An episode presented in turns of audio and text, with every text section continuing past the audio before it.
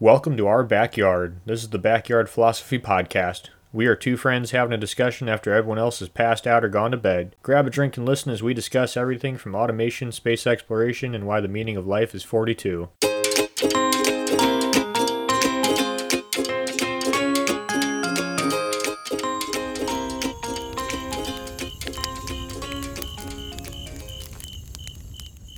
Symbols, languages, and stories change from culture to culture, whether it be adaptation to the new times or be another culture trying to understand a way of life from people of a faraway land.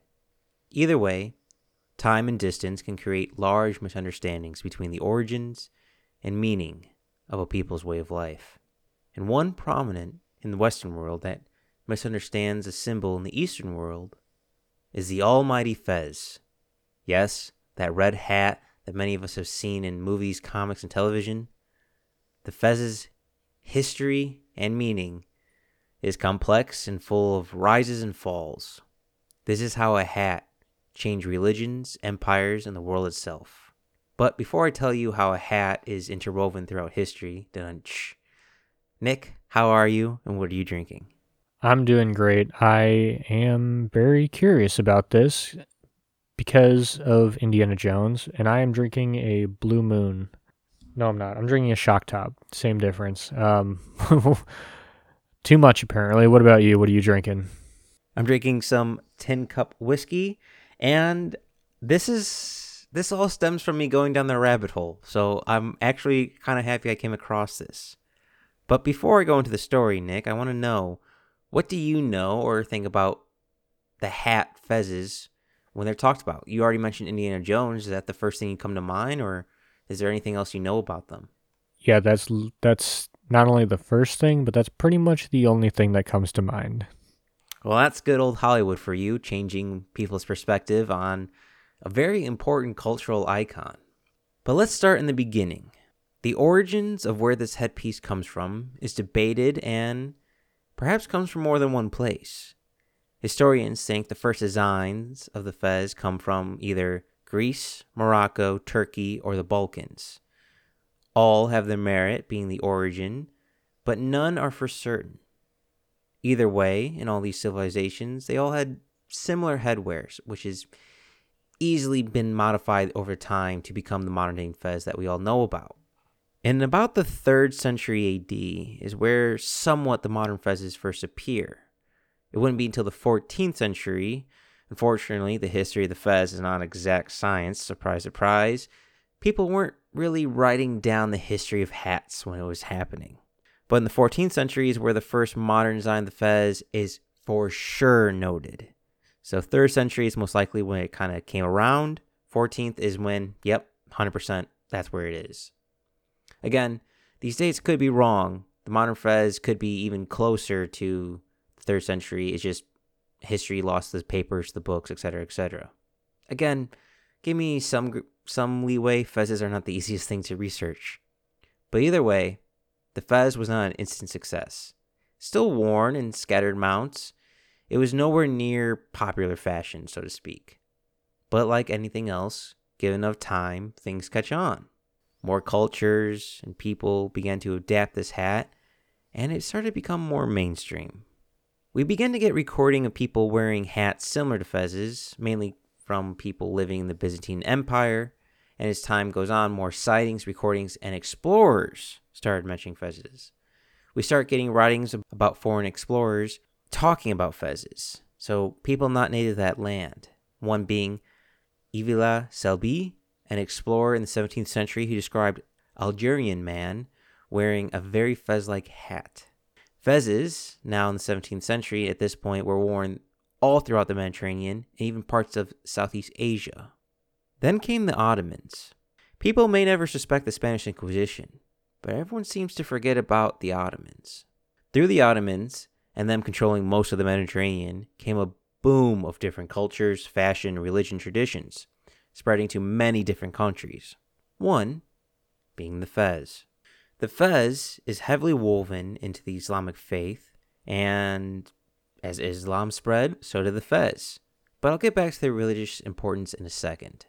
Now, The word fez gets its name in the 19th century when the Ottoman Empire had some control over Morocco.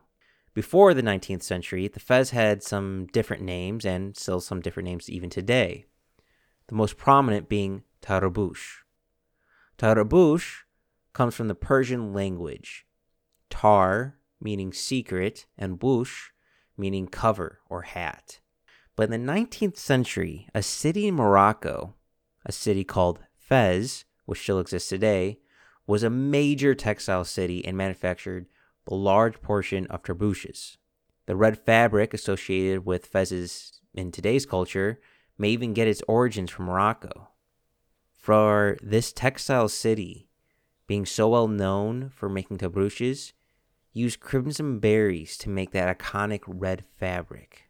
The city, so well known for manufacturing these hats, people simply just called them fezes, the city where they are manufactured in. Like I said, it's important to note there are a few different names for fezes. It just depends on region and time period. Another one some may be familiar with is Chechicha. Oh, why didn't why didn't you just say that the first time, Mike? you have no idea the struggle I am doing right now to, to pronounce all these different regions and languages. Uh, but yeah, it's um, Tabrush and Fez are the most popular names, and even to this day. But uh, yeah, it once it's everyone's got a name for the same thing. It's really interesting, and it's also really interesting is not all Fezes were red. Uh, when I think of fezes, I think of, you know, TV, movies, things I've seen, much like Indiana Jones, and they're all red fezes.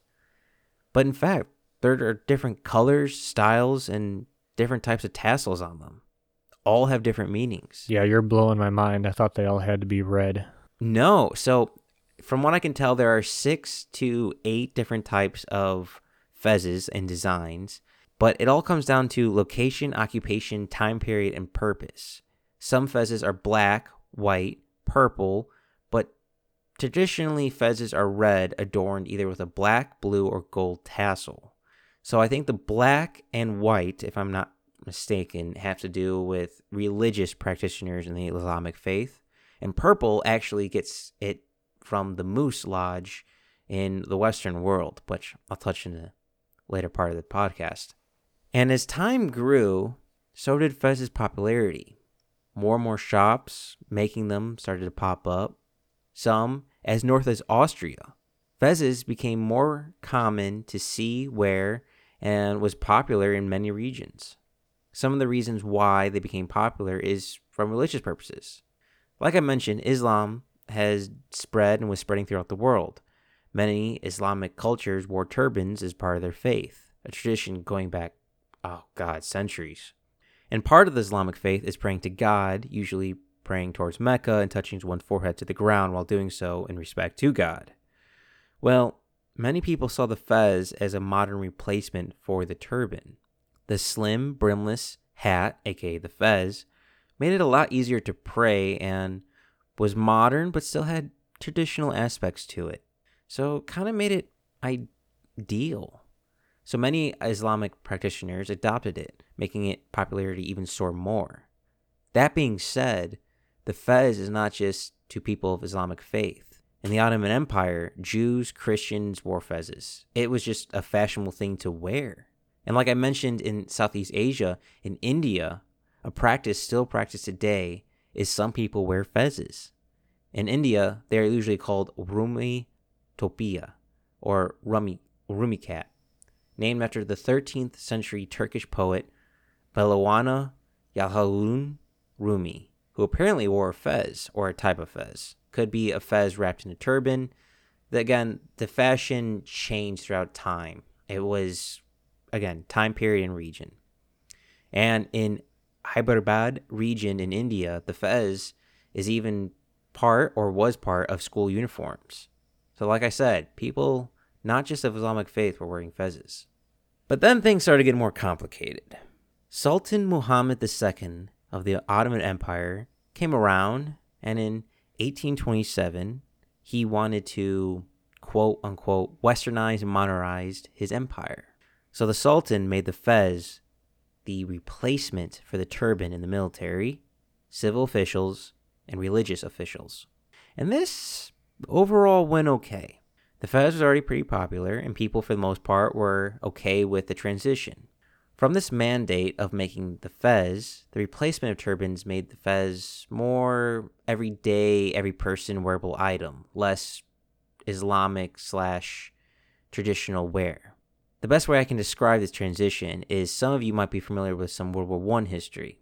When soldiers began shaving every day and staying clean shaven to wear their gas masks, when they came home, they kept that routine going, made shaving every day common being clean shaven a everyday life. This is pretty much what happened when the Sultan replaced the turban with fezes. From this, fezes went from shop to shop to now entire factories. And in 1836, less than a decade later than the Sultan mandated the first military to be start wearing fezes instead of turbans, the first state ran factory came into production. Factory was called Feshane and was located in Istanbul.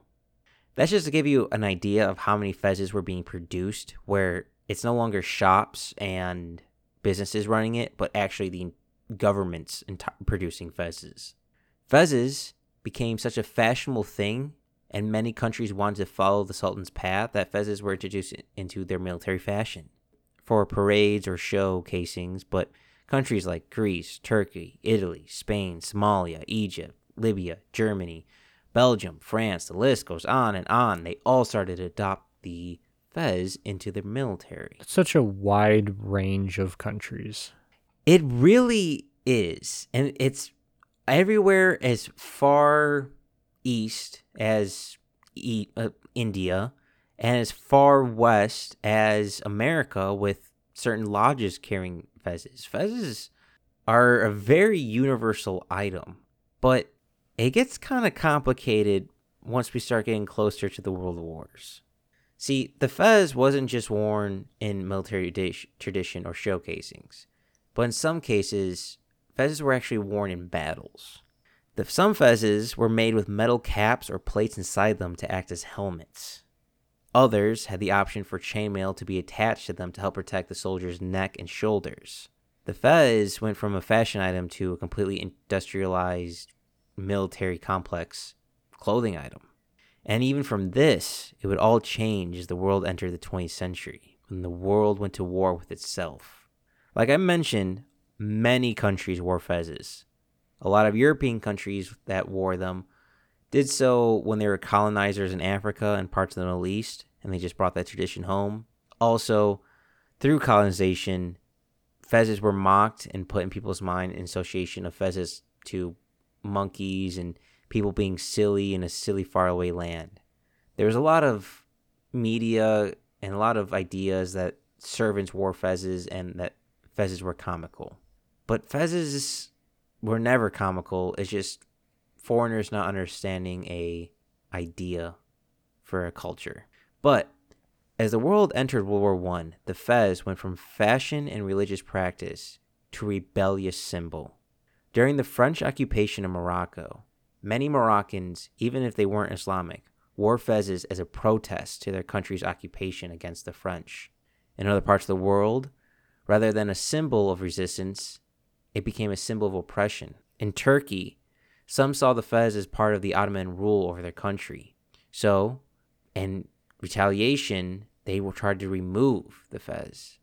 And in other countries, the Moorish fez was part of a caste system worn to show status, high bloodline, high education, not just a hat for religious or fashion purposes. Again, you also had a lot of people in the between the two extremes. Hell, some hotels even made their employees wear fezes just to appeal to foreigners visiting, and other people simply wore it because they enjoyed it. But with World War I ending, the Mediterranean was also in a drastic shift, with people's opinion on fezes changing. At the end of World War I, the Ottoman Empire was weak, and all but gone. And Turkey would rebel against the Ottomans and win, forming its own nation.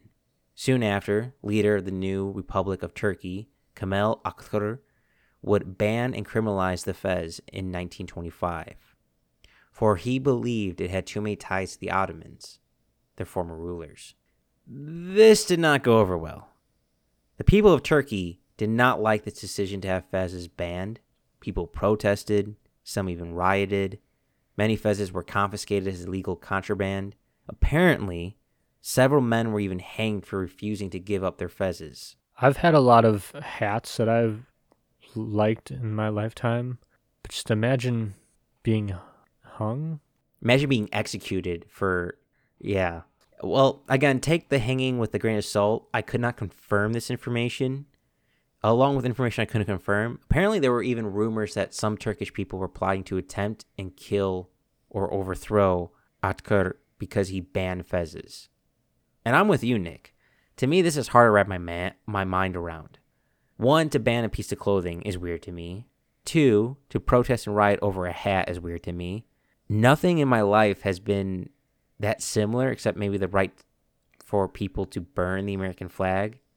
It's just amazing how religious and culture importance of a fashion item has. And I I'll be honest, Nick, I have nothing to compare it in my world. I guess maybe a religious necklace. I just the symbolism and importance of the fez this time is so hard to put into words and I I I have nothing to compare it, Nick, and I don't know if you do either. I don't. I mean, I guess it's. Di- I mean, it's not the same as countries that are under Sharia law and you have to wear a hijab. But that uh, that's like the only thing I could kind of guess. But that's the opposite. That's like banning all other clothing items, not just a particular one. I mean, I guess you could say it's similar to like decency laws, you know, where in like the 1920s when you couldn't wear skirts that showed your ankles, you know, maybe you can make that connection. I I don't know. I went really different. I was thinking of like bikini laws when bikinis were first made, but yeah, I guess that's that's a gr- interesting comparison. I think about that, but yeah, I have nothing in my personal life to compare it to. You know what's even strange? The history of fezzes gets even weirder from there. So, what I mean it gets weirder from there is Turkey may have banned fezzes, but Nick, you know who didn't ban fezzes? The Nazis. Some Nazis actually used to wear fezzes during World War II. And interesting, which I didn't know until researching this, some Nazis were Muslim. A sentence hard to wrap my head around. The Nazis What? recruited Muslims, and some Nazis were Muslim. Like in Germany or Rommel in Africa? Both and in between. I, I guess I I'm not saying fezzes aren't cool. I just I just don't get the fascination. I guess is what I'm saying. It's really weird to think about. Now, yes, the Nazis recruited Muslims to help control and take over certain parts of the world. And the Nazis decided not to break too much tradition to let these people keep wearing fezzes. But instead of wearing classic red, it was military green or gray with a giant Nazi symbol on the front of it.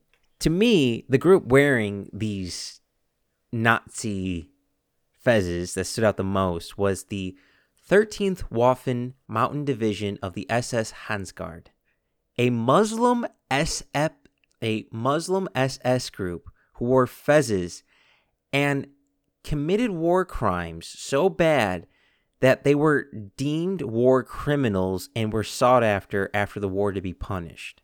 Now, not officially part of the Waffen SS, but given the name and associated, they were pretty much SS members. The Muslim SS group, again, since I never thought I would say, was mainly in Croatia and Bosnia, and they were the reason why they got war the branded war criminals is for the actions they committed on Jews and their own fellow Muslims in the region. Pretty fucking nasty stuff. And they also stood out to me not only because they were the worst of the worst, but simply the amount of battles they were in. They were in a lot of fights. Could be an entire episode itself. Still weird to think about. German officials, Muslim Nazis, all wearing fezzes. It's just hard to keep my brain around. And I'm not joke like there were German officials in Germany wearing fezzes, and in Croatia and Bosnia wearing fezzes, and in North Africa J- Nazis wearing fezzes. It's just very counterintuitive to me, Nick, and I it's just really hard to think about. Yeah, I'm struggling with this one, if we're being honest. I not quite sure what to do with this information. Well, World War II would eventually end, and Nazis were no longer wearing fezzes. But after World War II, Egypt would follow Turkey's footsteps and ban the fez in their country.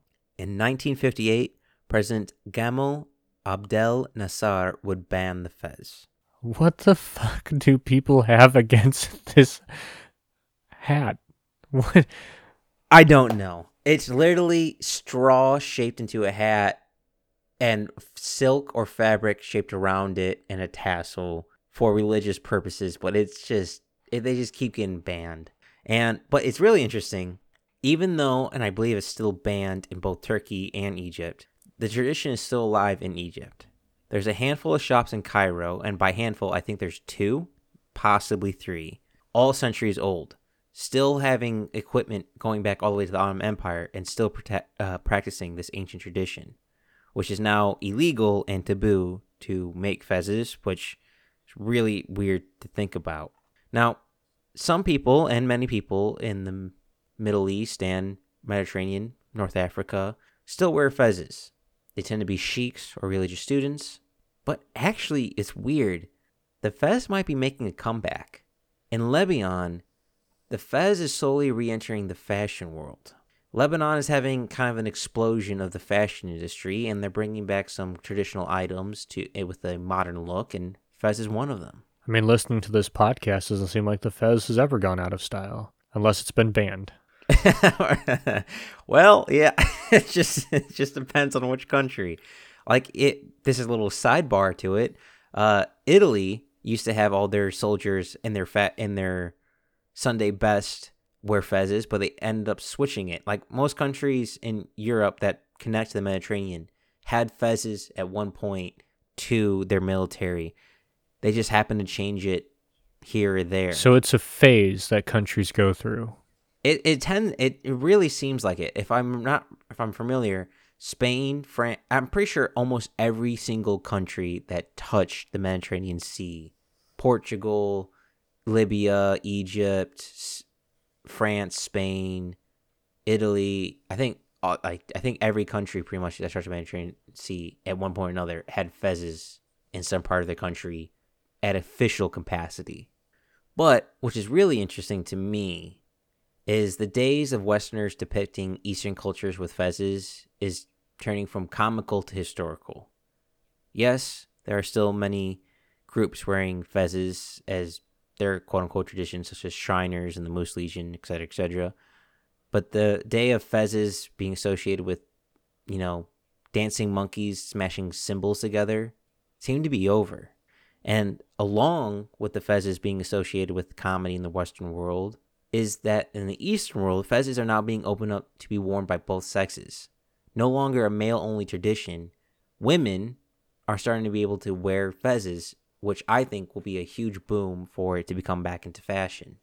It is amazing to me how a fashion item, again, some straw and cloth, can cause so much controversy and have such a major impact on the world, where countries adopt it and part make it part of their traditions.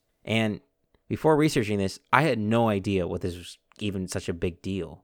I did not know that a hat had so much history and was so clouded in mystery and in war. Hell, the only reason I investigated this is because I went down the rabbit hole and found myself making a man making a fez in Egypt and said it was illegal in parts of the world. And now I ask myself this is it bad that I want to travel to a traditional fez making shop, get one, not only because of its historical importance, but because it's also an illegal item in parts of the world, and I always want something I'm not supposed to have. It's probably not good to admit it publicly, if I had to guess. And I've said worse. But yeah, this is just the tip of the iceberg. Again, I think the I think the craziest thing is the wide geographic range, geographic and cultural range that the Fez touches. It doesn't just stay you know where it was created and around there it's it's spread throughout the world at different times in different places you don't see well, you you don't see people in Asia wearing, you know, cowboy hats. You don't see, I don't know. It's just, it's a, it's not what you would think of as a normal dress for most places, but it seems like it has been at one point or another in a lot of places. You know what scared really that really blew my mind? At one point at, at the same time, the three biggest factory producers was in Morocco, Istanbul, and Austria. That's a lot of territory that those three areas cover. That's really weird to think about. And it's not like the, they've gone away. Like I said, in India, I think 15% of India is Muslim, and a lot of them wear fezzes as the part of their religious stuff. But even some schools just have fezzes just as their school wear.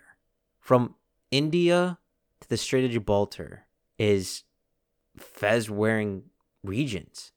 And it's everything from people just like it to hotel people wearing it because they think foreigners like it to literally making it a middle finger to French occupation to the, the complete opposite where European colonizers in Africa were wearing them as part of their everyday outfit. It's I did not do the Fez justice in this podcast. It is a very complex researched issue. But again, it's just it was hard to find research and documentations on fezzes because it was just one of those things that you don't really record the history of. Like, where did baseball caps come from? And what's how the impact and history of those? It's just one of those things that no one really writes, writes down, but multiple countries have banned. Country, like, again, it's still blown to me, Nick. Nazis were wearing fezzes. That there were Muslim Nazi like that that I'm still trying to get my head around that. Yeah, that's uh that's a new one and not not what I was expecting. Yeah.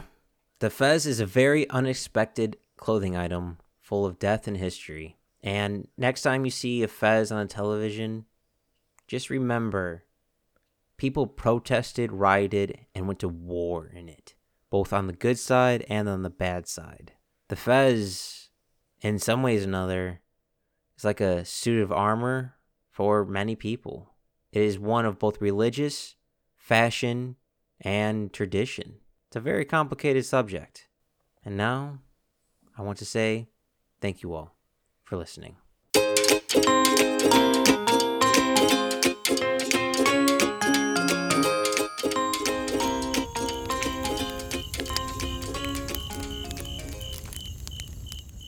Thanks for listening to the Backyard Philosophy Podcast. We rarely finish a podcast without missing a point we wanted to bring up, so let us know what we forgot. And if you have a topic you want us to talk about, let us know at Backyard Philosophy on Instagram and Backyard Philosophy Podcast on Facebook.